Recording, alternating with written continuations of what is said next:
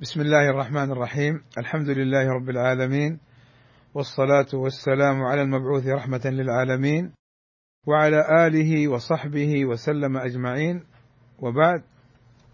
مر معنا أن الخبر المنقول يأتي من أحد طريقين: الأول أن يأتي بنقل الكثير عن الكثير، وهذا هو المتواتر، والثاني أن يأتي بنقل الآحاد.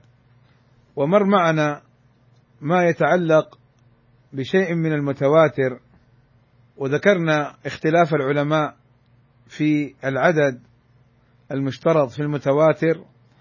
ونبه الحافظ على مسألة، وهي أن كل قائل لعدد معين، اللي قال عشرة واللي قال أربعين واللي قال سبعين، استدل بدليل فيه ذكر العدد، مثل في عدد الجمعة أربعين فقالوا أربعين المتواتر، مثل في قصة موسى لما اختار من قومه سبعين رجلا.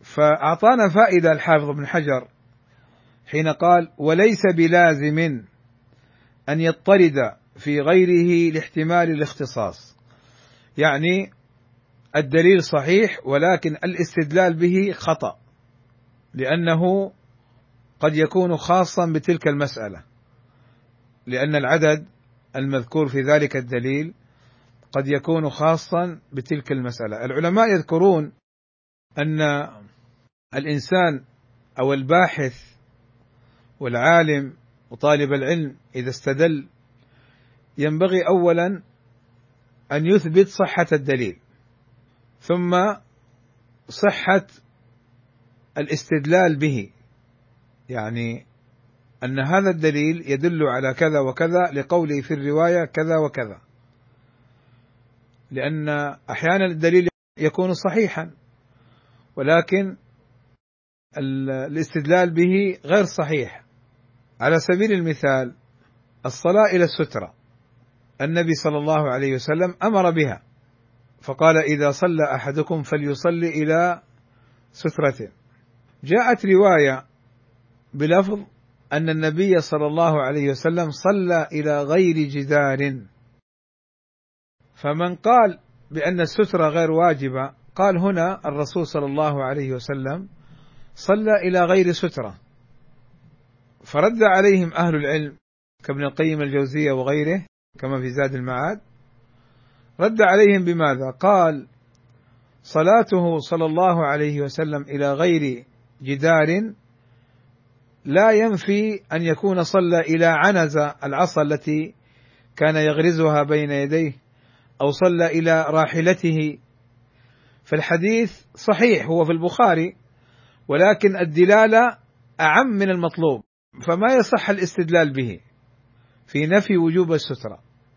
فهذا معنى قولهم صحة الاستدلال، أو أن يدل الحديث على المطلوب. وأيضا عندهم قاعدة في نفس القاعدة: صحة الدليل، صحة الاستدلال، السلامة من المعارض، كأن يكون منسوخا أو يختلف مع حديث آخر فيحتاج إلى الجمع بينهما. فهنا هذه الأدلة التي استدلوا بها على العدد بعضها وإن كان صحيحا إلا أنه لا دليل فيه. قال الحافظ بن حجر: فإذا ورد الخبر كذلك، يعني بنقل عدد كثير، وانضاف إليه أن يستوي الأمر فيه في الكثرة المذكورة، يعني يكون في كل طبقة، طبقة الصحابة، طبقة التابعين، أتباع التابعين، فتكون الكثرة في كل طبقة من الطبقات المذكورة، يعني مستوي العدد في الكثرة المذكورة من ابتدائه إلى انتهائه. قال: والمراد بالاستواء، يعني أن يستوي العدد. يقول: والمراد بالاستواء أن لا تنقص الكثرة المذكورة في بعض المواضع، لا أن تزيد، يعني لا تظن لما قلت لك أن يستوي العدد أنه مطلوب أن يكون مثلا ثلاثين عن ثلاثين عن ثلاثين عن ثلاثين، لا، هذا ليس مراد، ولكن مراده أن يكون العدد في كل طبقة كثيرا، فإن زاد في بعض الطبقات على الأخرى فلا مانع من ذلك. قال: لا أن لا تزيد، يعني الكثرة. قال: إذ الزيادة مطلوبة هنا، يعني في باب الرواية، في باب الرواية.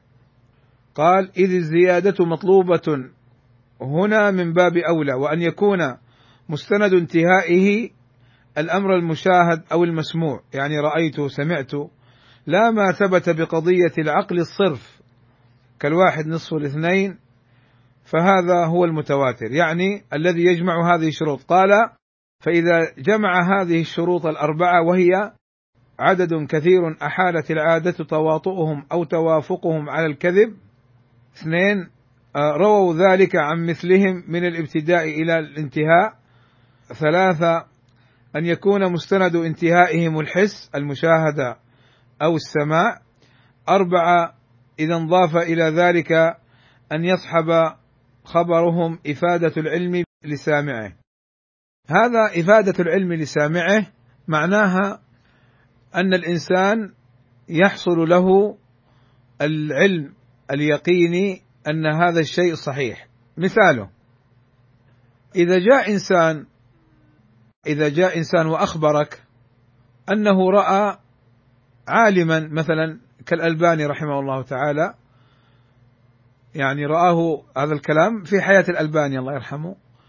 إذا جاء إنسان وأخبرك أنه رأى الألباني في مكة، طبعا الألباني ليس من أهل مكة رحمه الله تعالى، فإذا جاء إنسان وأخبرك أن الألباني في مكة، رآه في مكة، فهذا يعني إذا أخبرك أنت سمعته، هنا أنت مصدق له، ولكن قد يكون في نفسك يعني لعله شاف واحد يشبه الألباني فظن أنه الألباني، في تردد، قد يكون الخبر مثلا فيه نوع عدم اليقين التام. طبعا نحن نتكلم الآن عن الخبر عموما، وإلا ما سيأتي في السنة سيأتي إن شاء الله بيانه.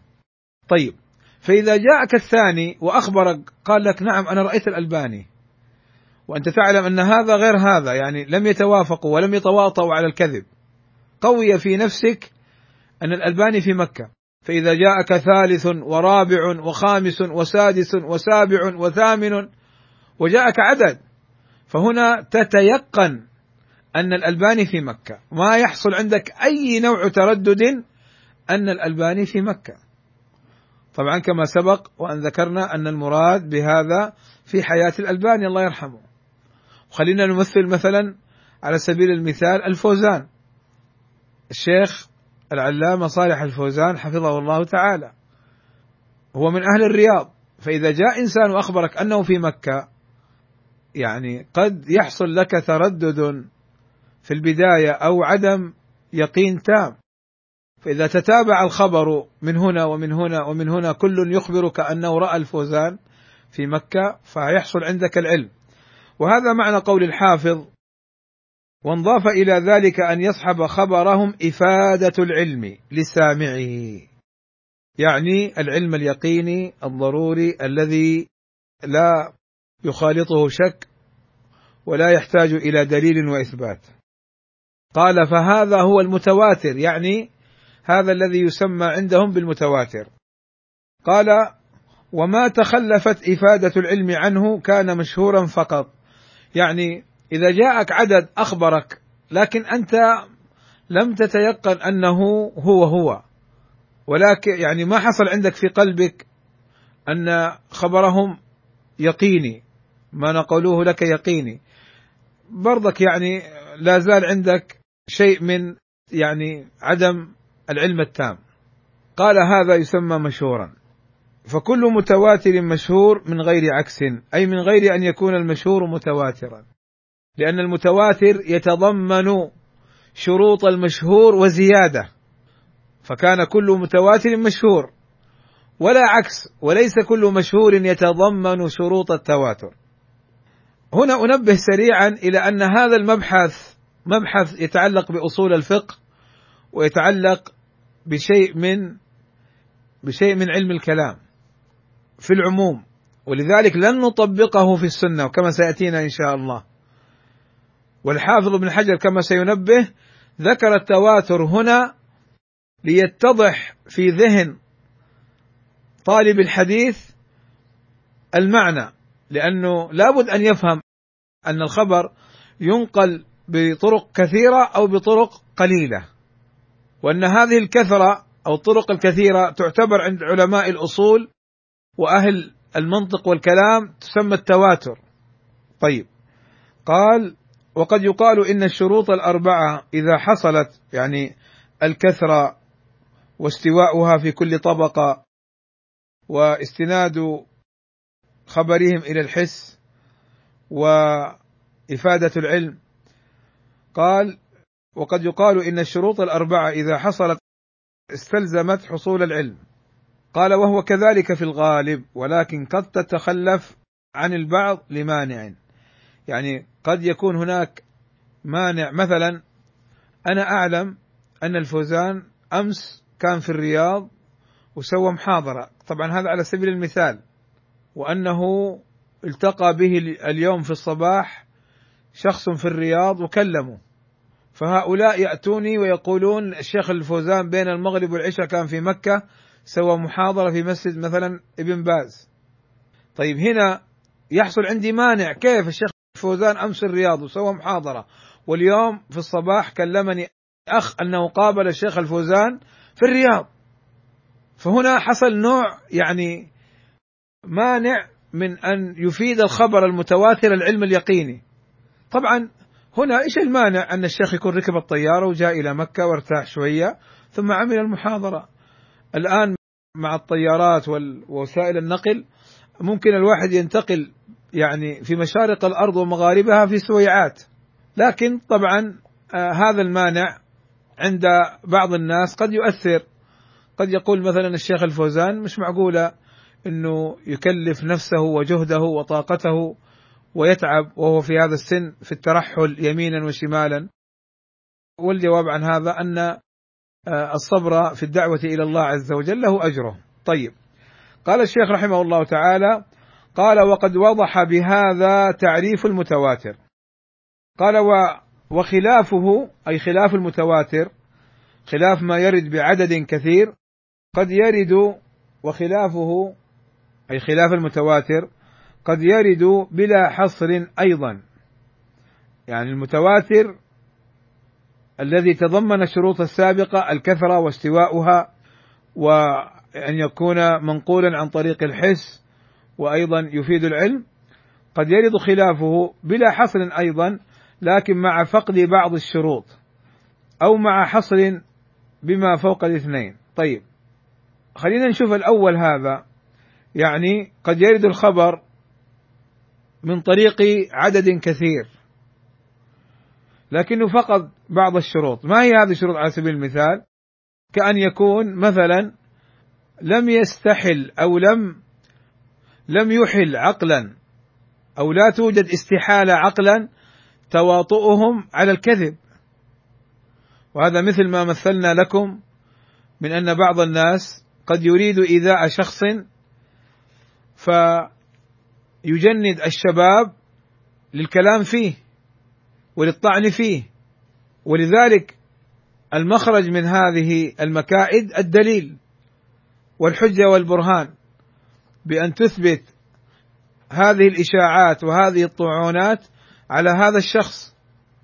فإذا كان الشخص طلب منه الدليل ولم يأتي به دل على أنها مجرد دعوة، والدعاوى ما لم يقيموا عليها بينات فأصحابها أدعياء. ولذلك هذه قاعدة سلفية لا بد أن تحفظوها حتى تنجو من الفتن، أن تطلب الدليل في محل الدعوة، سواء الدليل الشرعي على المسألة أو الدليل على الطعن في فلان أو فلان أو الدليل على تزكية فلان. فلذلك بارك الله فيكم الحافظ يقول: قد تتخلف بعض الشروط. ومثل ما سبق لما ذكرت لكم أنه قد ينقل عدد كثير أن الفوزان في مكة، ولكن السامع كان يعلم شيئا آخر، وهو أن الفوزان مثلا كان في الرياض بالأمس عمل محاضرة، وأنه اليوم التقى به شخص، أو مثلا هو قرأ إعلان محاضرة للفوزان وظنها في الرياض، فلما جاءه عدد كثير أخبروه أن الفوزان محاضرته اليوم في مكة. ما كان يظنه سابقا أن المحاضرة في الرياض كان مانعا من حصول العلم. فإذا هذا يسمى كما سبق ماذا؟ نقل عدد كبير عن عدد كبير عن طريق الحس، سمع أو شاهد استواء العدد لكن ما أفاد العلم. ماذا نسمي هذا؟ يقول لك الحافظ ابن حجر هذا يسمى مشهورا عندهم على اصطلاح، وسيأتينا أيضا المشهور على اصطلاح آخر. قال أو مع حصر، أي يأتي الخبر مع الحصر بعدد معين، مع الحصر بعدد معين، يعني ما يبلغ مبلغ التواتر في الكثرة. وهذا العدد ما هو؟ من واحد إلى تسعة. قبل أن ندخل لكلام الحافظ احفظوها، احفظوا الأعداد من واحد إلى تسعة يسمى خبر الآحاد. فإذا كان في أحد طبقاته راو واحد سمي غريبا أو فردا، وإذا كان في أحد طبقاته راويان سمي عزيزا، وإذا كان في أحد طبقاته ثلاثة إلى تسعة سمي مشهورا كما سيأتي. طيب قال أو مع حصر بما فوق اثنين، يعني من ثلاثة إلى تسعة. قال أي بثلاثة فصاعدا ما لم تجمع شروط المتواتر، أو ربما ما لم يجمع شروط المتواتر. قال أو بهما، أي باثنين فقط أو بواحد فقط. يعني شوفوا الآن كيف الحافظ قسم الخبر المحصور بثلاثة، واحد أو اثنين أو ثلاثة فصاعدا ما لم يبلغ مبلغ المتواتر. طبعا مر معنا في لقاءات سابقة أن الذي استقر عليه علماء الحديث أن العدد المطلوب في المتواتر عشرة فصاعدا، أن العدد المطلوب في المتواتر عشرة فصاعدا. طيب قال والمراد بقولنا أن يرد باثنين أن لا يرد بأقل منهما، فإذا ورد بأكثر في بعض المواضع من السند الواحد لا يضر، إذ الأقل في هذا العلم يقضي على الأكثر. يعني لو جاءنا حديث رواه اثنان عن اثنين عن أربعة عن خمسة عن عشرة، هذا يسمى عزيزا، لأنه أقل عدد عندنا في الطبقات كم؟ اثنان، فيكون عزيزا، الحكم للاثنين. وهذا معنى قوله وهذا ضابط في هذا الباب، إذ الأقل في هذا العلم يقضي على الأكثر. يقضي بمعنى يحكم له. فإذا جاءنا حديث رواه خمسين عن عشرين عن ألف عن مليون عن اثنين، الحكم للسند هذا بأنه عزيز، لأن الحكم للأقل وهو اثنان. لو جاءنا حديث رواه ألف عن ألفين عن خمسة عن واحد، الحكم للواحد فإسناده غريب فرد، وهكذا. قال فالأول وهو الذي ورد بلا حصر، وهو الذي ورد بلا حصر عدد معين، وهو المتواتر.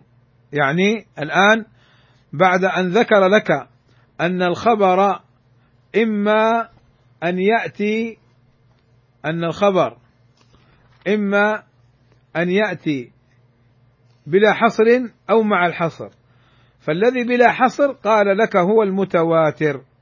قال فالأول أي الذي يأتي بلا حصر، وهو الذي ورد بلا حصر عدد معين، وهو المتواتر، وهو المفيد للعلم اليقيني، فأخرج النظري على ما يأتي تقريره بشروطه التي تقدمت. واليقين هو الاعتقاد الجازم المطابق أي للواقع، وهذا هو المعتمد أن الخبر المتواتر يفيد العلم الضروري، والعلم الضروري قالوا هو الذي لا يحتاج إلى بحث ولا استدلال. العلم الضروري هو الذي لا يحتاج إلى بحث واستدلال، وأما العلم النظري هو الذي يحتاج إلى بحث واستدلال. قال وهو الذي أي العلم الضروري وهو الذي يضطر الإنسان إليه، يعني إلى تصديقه وعدم تكذيبه، بحيث لا يمكنه دفعه أي تكذيبه. مثل ما مر معنا لما يأتيك واحد يقول لك رأى الفوزان في مكة اليوم، أو عنده محاضرة اليوم بين المغرب والعشاء، واحد وثاني وثالث ورابع وعاشر وعشرين وثلاثين. فهذه الكثرة تفيدك العلم اليقيني التي لا تستطيع معها أن تكذبها. فإن كذبت فإن كذبت ما أفاد العلم فأنت سفيه أو مجنون، لغير وجود مانع معتبر، فإن كذبت ما أفاد العلم ودفعته فأنت إما ما عندك عقل مجنون أو سفيه ما تحسن العلم. مثل ما يقول لك واحد والله لو يجيب لي ألف واحد يعدله ما أقبل تعديله، يعني إذا كان هؤلاء المعدلين ثقات واحد يكفي، واحد يكفي، فكيف إذا كانوا جمع ولا تقبل تعديلا؟ فأنت إما في عقلك شيء أو أنك سفيه ما تحسن التصرف ولا تحسن العلم، فلا عبرة بك أصلا. ولذلك انتبهوا إخواني في هذا الباب الذي يعني قد يتلاعب به. طيب نرجع مرة ثانية. قال الحافظ: وقيل لا يفيد العلم إلا نظريا، يعني قيل إنه الخبر الكثير الذي رواه الكثير لا يفيد العلم الضروري بل يفيد العلم النظري، لأنه يحتاج إلى بحث واستدلال. ولاحظوا أنه قال وقيل، وعادة العلماء إذا قالوا وقيل لتضعيف القول خاصة إذا ذكروا قبله قولا، فعادتهم في مسائل الخلاف إذا ذكروا قولا قبله وقالوا قولا بعده في نفس المسألة وقالوا فيه وقيل يضعفون هذا القول ويرجحون القول السابق. إذن هذا قول لا اعتبار له. قال: وليس بشيء، أي هذا القول الذي يقول لا يفيد إلا العلم النظري. قال: لماذا؟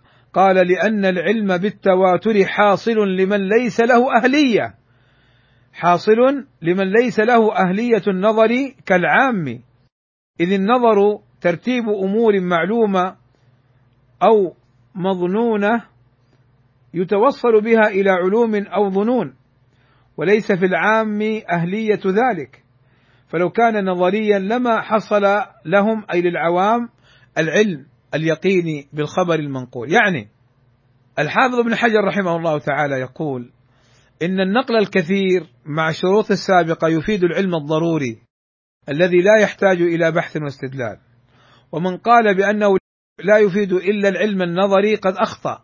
لماذا يا حافظ؟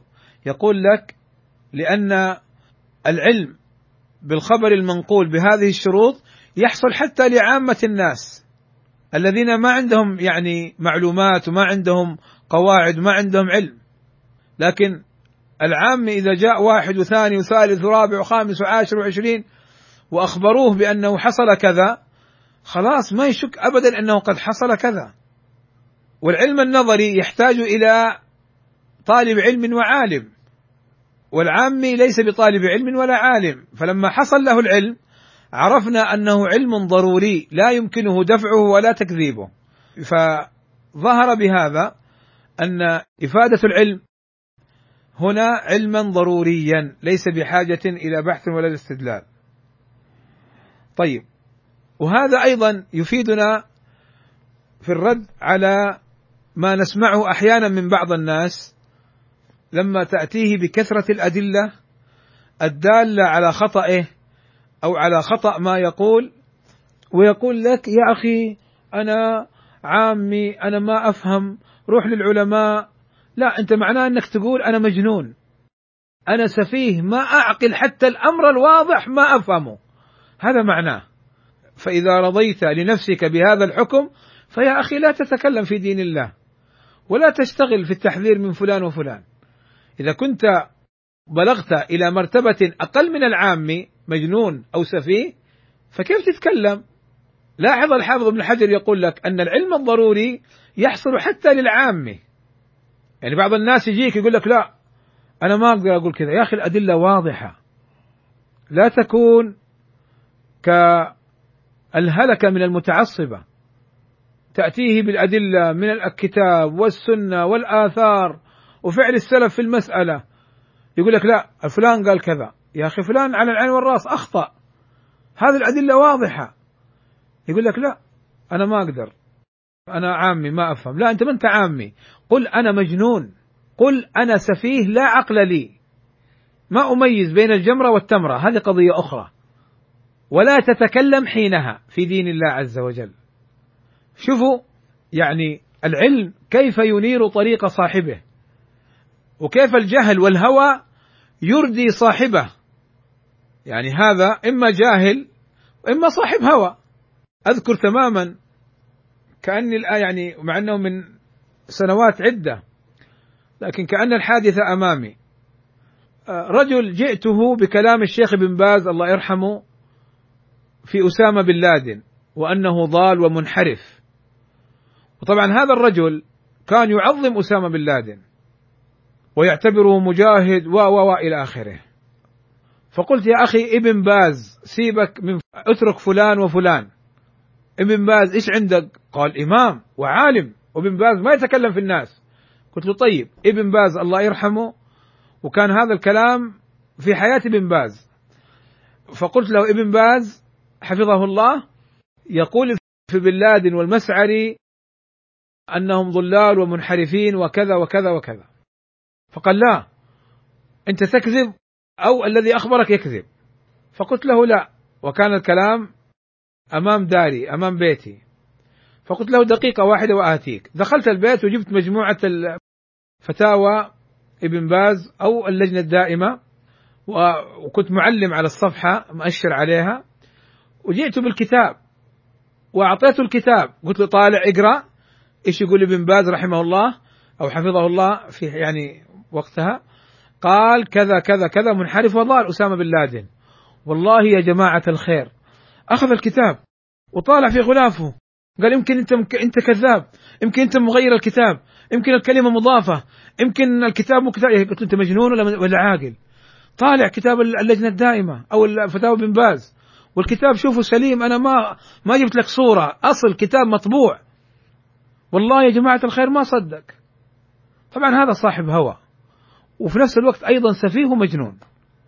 ولكن شوفوا كما قال، انظروا بارك الله فيكم كيف كما قال بعض السلف أن صاحب البدعة والمبتدع أول ما يصاب في عقله يتخبط، خلاص يتخبط، لا يعرف الحق ولا يعرف الباطل، بل يعرف الحق ولا يقبله ويعرف الباطل وينصره. وكفى بهذا انحراف وضلال. طيب إذن هذه قاعدة مهمة في العلم عموما الذي ذكره ذكره الحافظ الآن ها هنا، من جهة إفادة العلم ومن جهة العامي وتضافر الأدلة ووجوب قبولها، أمر مهم.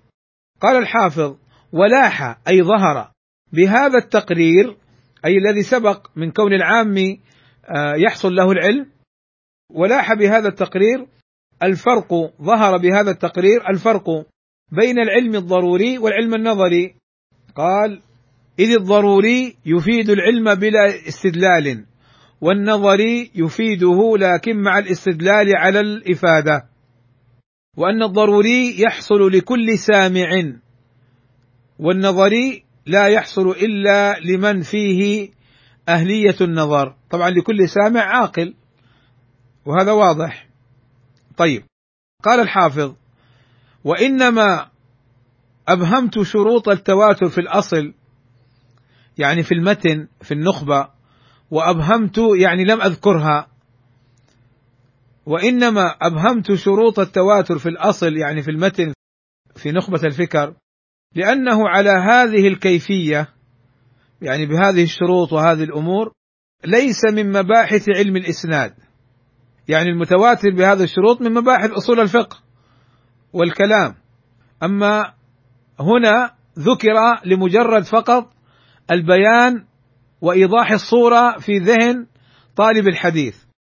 قال إذ علم الإسناد يبحث فيه عن صحة الحديث أو ضعفه، ليعمل به إذا صح أو يترك إذا ضعف، من حيث صفات الرجال، يعني كونه ثقة، كونه عدلا، كونه يحفظ، كونه عنده بدعة، كونه صاحب معاصي ونحو ذلك. هذا معنى قولي صفات الرجال. وصيغ الأداء، هل سمع أو لم يسمع. والمتواتر لا يبحث عن رجاله، بل يجب العمل به من غير بحث. وفي هذا حصل الفرق أيضا بين المتواتر والآحاد على كلام الحافظ، أن الآحاد يحتاج إلى نظر واستدلال لنثبت أن هذا الخبر المنقول جاء بطريق مقبول حسن أو صحيح. قال فائدة، ذكر ابن الصلاح أن مثال المتواتر على التفسير المتقدم، يعني جمع عن جمع يستحيل عقلا تواطؤهم، توافقهم على الكذب، مستند خبرهم الحس، أفاد العلم. ابن الصلاح يقول: ذكر ابن الصلاح أن مثال المتواتر على التفسير المتقدم يعز وجوده، إلا أن يدعى ذلك في حديث من كذب علي متعمدا فليتبوأ مقعده من النار. يعني ابن الصلاح ماذا يقول؟ يقول: حديث يرويه جمع عن جمع بالسماع أو بالمشاهدة يستحيل عقلا تواطؤهم وتوافقهم الكذب ويحصل به العلم، يقول بهذا الشكل ما في، بهذه الصورة حديث منقول بهذه الصورة، إلا أن يدعى ذلك في حديث من كذب علي متعمدا فليتبوأ مقعده من النار، لأن هذا الحديث رواه أكثر من ستين صحابيا، وعن كل صحابي رواه عدد، فاجتمع في رواية هذا الحديث عدد كثير، واستحال عقلا تواطؤهم وتوافقهم على الكذب ونقله عن طريق السماع وأفاد العلم. الآن هذا زعم ابن الصلاح، زعم ابن الصلاح، والزعم بمعنى قول هنا. طيب، قال الحافظ يرد على ابن الصلاح: وما ادعاه. إن الآن هذه مجرد دعوة. شوف، ابن الصلاح إمام في علم الحديث معروف، ومع ذلك الحافظ ابن حجر ينتقده، لا مانع من ذلك، ولا يعتبر الانتقاد أو رد بعض كلامه أنه طعن فيه. قال: وما ادعاه من العزة، والعزة هنا بمعنى الندرة، نادر جدا. قال: وما ادعاه من العزة ممنوع، أي موجود عدد كثير بهذه الصورة، ليس نادرا. قال: وكذا ما ادعاه غيره من العدم. ابن الصلاح يقول عزيز نادر، وغيره قال لا يوجد أصلا حديث متواتر بهذه الصورة. قال: وكذا ما ادعاه غيره، أي غير ابن الصلاح، من العدم، مثل ابن حبان والحازمي. ابن الصلاح يقول نادر، والحازمي وابن حبان يقولون لا يوجد بهذه الصورة. قال الحافظ: لأن ذلك نشأ عن قلة الاطلاع على كثرة الطرق. يعني يقول الحافظ بن حجر: لماذا قالوا بالندرة ولماذا قالوا بالعدم؟ قال الحافظ بن حجر: سببه أنهم ما اطلعوا على طرق الأحاديث. لو كان عندهم اطلاع على الأجزاء الحديثية وعلى المصنفات الحديثية وعلى الروايات الحديثية لوجدوا أن الحديث الواحد يتواجد في عشرات أو مئات من الكتب، وله عشرات أو مئات من الطرق. قال: نشأ عن قلة الاطلاع على كثرة الطرق وأحوال الرجال وصفاتهم المقتضية لإبعاد العادة أن يتواطؤوا على كذب أو يحصل منهم اتفاقا، يعني صفاتهم من الصدق والعدالة وعدم الكذب وعدم كذا إلى آخره.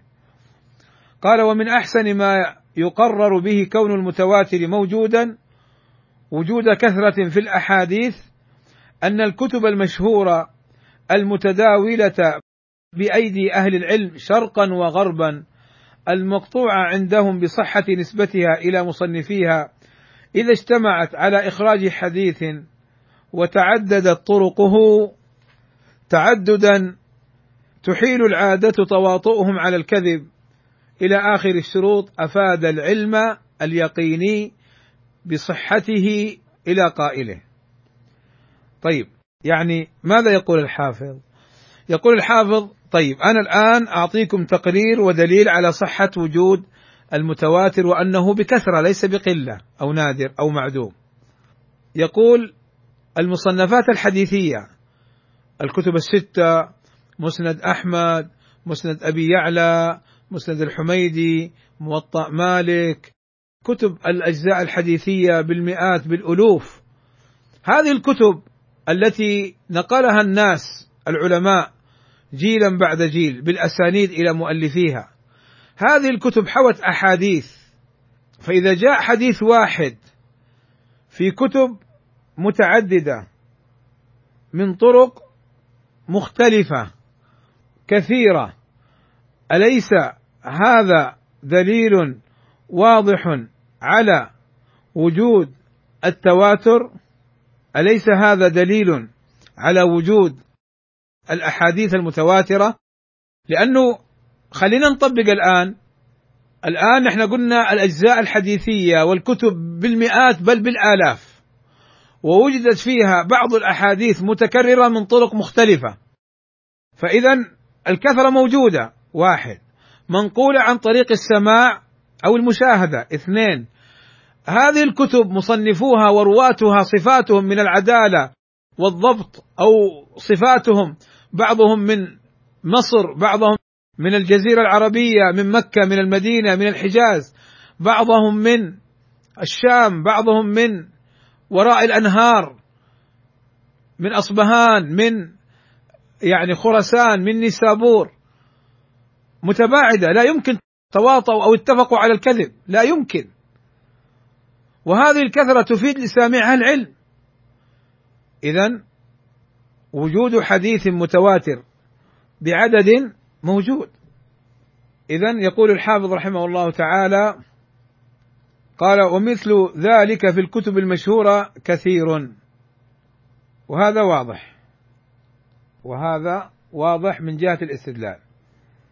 بقي معي أن أنبه على أمر سيأتينا إن شاء الله في محله، ضروري أن تعرفوه، وهو أن خبر الآحاد أن خبر الآحاد إذا جاء من طريق أو طرق مقبولة أنه يفيد العلم ويوجب العمل، خلافا لأهل البدع من أهل الكلام ومن تأثر بهم، لأن بعض الناس يجعل خبر الآحاد موطن شك أو ظن، ولذلك ترتب عندهم أمور باطلة، وستأتينا إن شاء الله في اللقاء القادم.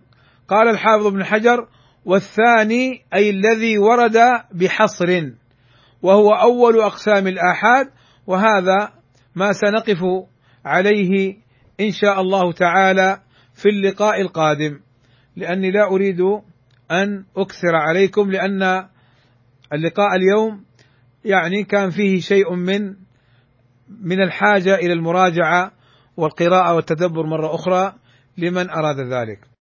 وأكتفي بهذا القدر، وأنبه قبل أن أنهي درس اليوم على ما يتعلق بدرس الأمس في المواريث، لأن درس الأمس نحن أخذنا فيه بعض المصطلحات: الفرع الوارث، الأب، الأصل، العصبة أو كذا، أخذناها ولم يحصل لها شرح شرح تام. فأنا أود أن أقول لكم، وأنا ذكرت أمس ولكن أنبهكم، أن درس الأمس مصطلحات تحفظ، فقط الغرض منها أن تحفظ المصطلحات هذه، كما يحفظ طالب العلم المتن ويضبطه ثم يذهب إلى الشيخ فيقرأه عليه فيشرحه. وليس المراد من درس الأمس أنه خلاص أنكم أنتم فهمتوا هذه المصطلحات، لا، هي مجرد حفظ، أن تحفظوها وتضبطوها لكي إذا يسر الله لنا اللقاء في يعني قابل الزمان آه تكون هذه المصطلحات واضحة في ذهنكم، فيسهل علينا جميعا فهم وحفظ الدروس الجديدة. فدرس الأمس في المواريث كان مجرد حفظ، كما تحفظ أبيات ألفية أو أبيات نظم معين وأنت لا تفهمها ثم تأتي إلى الدرس فتفهمها، كذلك كان درس الأمس. أردت فقط أن أوضح لكم حتى لا يظن البعض أنه لا يفهم المواريث وأن المواريث صعبة، لا، أمس ما حصل درس شرح أبدا، إلا مجرد تعليقات. هذه المصطلحات التي أخذناها بالأمس ستكون إن شاء الله تعالى واضحة جلية في الدروس القادمة، لأننا سنأخذ عليها أولا بيانها وشرحها، وثانيا التعليق عليها وربطها بالدروس القادمة. وأكتفي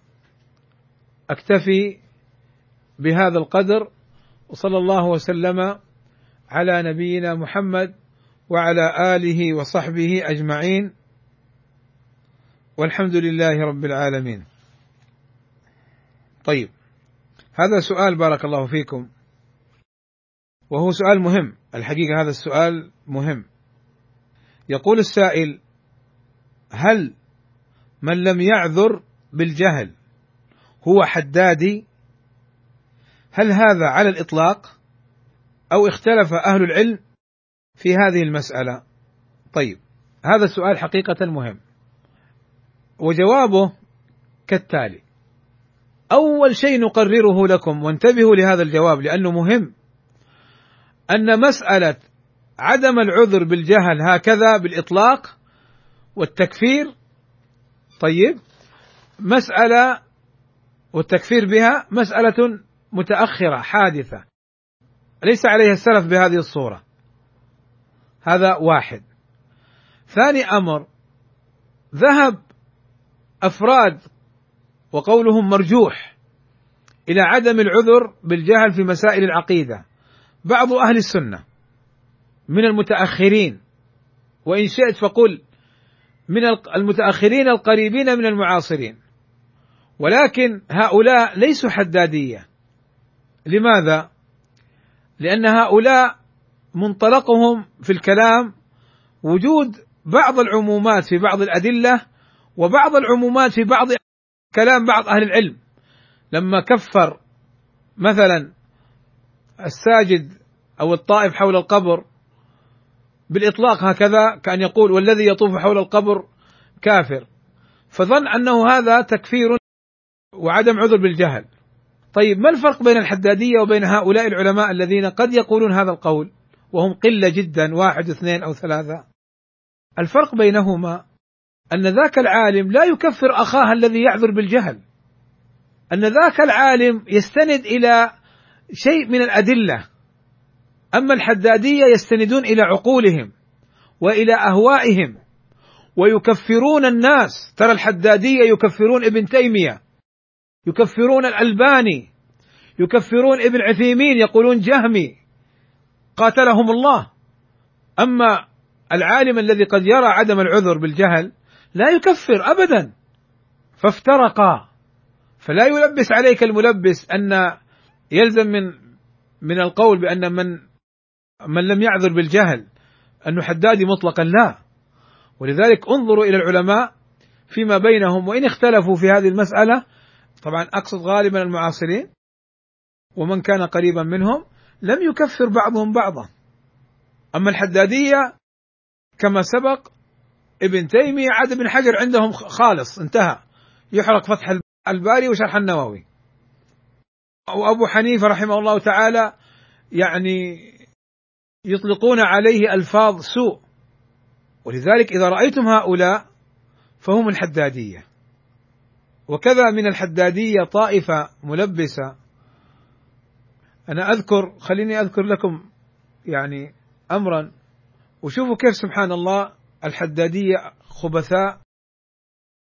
أذكر كان أحد الإخوة، كان زميلي في الدراسة، بلاش يعني ما في داعي أني أذكر اسمه، وإن كان معروفا مشهورا، وقد يعني الحمد لله تم التحذير منه والقبض عليه، نسأل الله السلامة والعافية. هذا الشخص أعرفه تماما، كان زميلي أيام الدراسة الجامعية، وكان زميلي أيضا في القراءة على الشيخ محمد علي آدم وعلى بعض الشيوخ، وكان يعني حريصا على حفظ المتون، كان يحفظ ألفية ابن مالك وألفية العراقي، ويحفظ الشاطبية، ويحفظ يعني ألفية، أظن شرع في ألفية السيرة وحفظها، ويعني ما شاء الله تبارك الله، كان يعني كما يقال حفظ بلوغ المرام وعمدة الأحكام وغيرها، كان يعني طالب علم نهم، يحفظ وحريص على وقته وما يخالط الناس، وكان يعني سبحان الله مستمر في هذا الطريق. لكن سبحان الله كان يعني يتكلم معي، يعني أنا أشعر أنه كانت علاقته بي ممكن ليست علاقته بغيري، بمعنى نتكلم سويا حتى بالهاتف يعني فترة، لكن في مباحثات وأمور. الشاهد من الكلام، كان هذا في علة أو في دخل. ما هو, ما هو هذا الدخل؟ أنه كان يرى أنه يعني الردود والاشتغال بالمنهج السلفي وكذا، هو سلفي، يعني هو يرى أنه العقيدة السلفية والتمسك بمذهب الصحابة، هو من هذه الناحية يرى أنه هذا حق، لكن كان يرى أنه الردود على أهل الباطل، وأنه يعني هذا أشعري وهذا يعني مثلا إخواني وهذا سروري، ما ينكر، لكن ما في داعي لهذا الكلام. اشتغلوا بالعلم، العلم العلم كذا يعني، ها علم علم، حواشي مواشي فواشي. ابن الحلال العلم ايش يفيدك؟ ايش يفيدك العلم إذا لم تكن السنة منيرة في قلبك؟ أنت تبغى العلم عشان يقال فلان، ولا تبغى العلم تنصر دين الله عز وجل، الفرقان بين أهل الحق والباطل. فكنت ألومه في هذا الباب، وكنت أقول له يا فلان اتق الله في نفسك في هذا الباب، اتق الله في نفسك في هذا الباب، احضر عند الشيخ ربيع، اقرأ كتبه، اسمع محاضراته حتى تستفيد. أنت حصلت علم، لكن هذا العلم يحتاج له حماية، يحتاج له قواعد وأسس تحميه من ال... من الانحراف. فكان يضحك يقول لا لا أنا فاهم أنا فاهم أنا المهم. وكنت في البداية أحث طلاب العلم أن يحضروا عنده في بيته كدروس خاصة، بحيث أنه كان هو صاحب سنة عموما، يعني ما ما أحذر منه أنا، لكن كنت أقول للذي يذهب إليه استفد منه، لكن انتبه هو يرى أن الردود كذا كذا كذا، فلا تلتفت له في هذه المسألة، لأني دليته على واحد ممكن يروح يتأثر برأيه. المهم هذا صاحبي سابقا طبعا، ولغة يسمى صاحب عموما، يعني ما في إشكالية، كما قال الله عز وجل لكفار مكة وما صاحبكم بمجنون، أي الذي تعرفونه، وليس معناه أن الرسول صاحبهم بمعنى أنه مثلهم، لا. طيب آه هذا صاحبي جاء ولف عليه الحدادية، بعض الحدادية اللي كانوا في مكة، فأرسلت إليه وتواصلت معه يا فلان انتبه، فلان وفلان وفلان تراهم حدادية يطعنون في الألباني ويطعنون في ابن تيمية وابي حنيفة وكذا وكذا وكذا. المهم خالطهم الرجل وزاروه وسمع منهم، فصار حداديا يكفر، وصار يفتي بعمليات التفجير وتكفير المسلمين. وهذا رجل في مكة موجود كان، وذهب إلى مصر وأفتاهم بالتفجير والتكفير، وكان فتواه مؤثرة في تفجيرات شرم الشيخ فيما أخذوا عليه من صوتيات، بل يوجد بصوته تكفير الناس كلهم إلا من كان على طريقته. شوف كيف انتقل من حافظ للقرآن وللقراءات وحافظ للسنة وللألفيات وحريص على العلم إلى تكفيري من هؤلاء الحدادية الأخباث الأرجاس الأنجاس. فهذا الرجل بارك الله فيكم، هذا الرجل بارك الله فيكم أثرت فيه الحدادية، فصار يكفر الناس، وما نفعه ما عنده من العلم، فكان كالتي نقضت غزلها من بعد قوة أنكاثا، وكان كالكلب يلهث. والله نصحته بترك ذاك الدخل، نصحته بالابتعاد عن الحدادية، ثم بعد ذلك حذرت منه. وإليه تنسب الفرقة الحازمية، اسمه أحمد بن عمر الحازمي، وهو رجل نسأل الله السلامة والعافية، يعني انحرف انحرافا شديدا عن الحق، هذا هو المقصود بالكلام. فعموما بارك الله فيكم، أنا ذكرت هذا كمثال على الحدادية والتفريق بينها وبين قول عالم يرى هذا الرأي لكنه لا يكفر. بارك الله فيكم. طيب هنا سؤال يقول ما الفرق بين المصنفات والأجزاء الحديثية؟ طبعا كلمة المصنفات المؤلفات، يعني الكتب الحديثية المسندة، فالأجزاء جزء من المصنفات عموما، لكن سيأتينا إن شاء الله سيأتينا إن شاء الله تعالى درس يتعلق بأنواع الكتب الحديثية، لأن الكتب الحديثية هناك الجوامع، هناك السنن، هناك المصنفات، هناك الموطئات، هناك المسانيد، هناك الأجزاء الحديثية، هناك كتب العلل، هناك المستخرجات، هناك المستدركات، هذه كلها أنواع في التصنيف، سأذكرها لكم في حينها. وصلى الله وسلم على نبينا محمد وعلى آله وصحبه أجمعين، والحمد لله رب العالمين.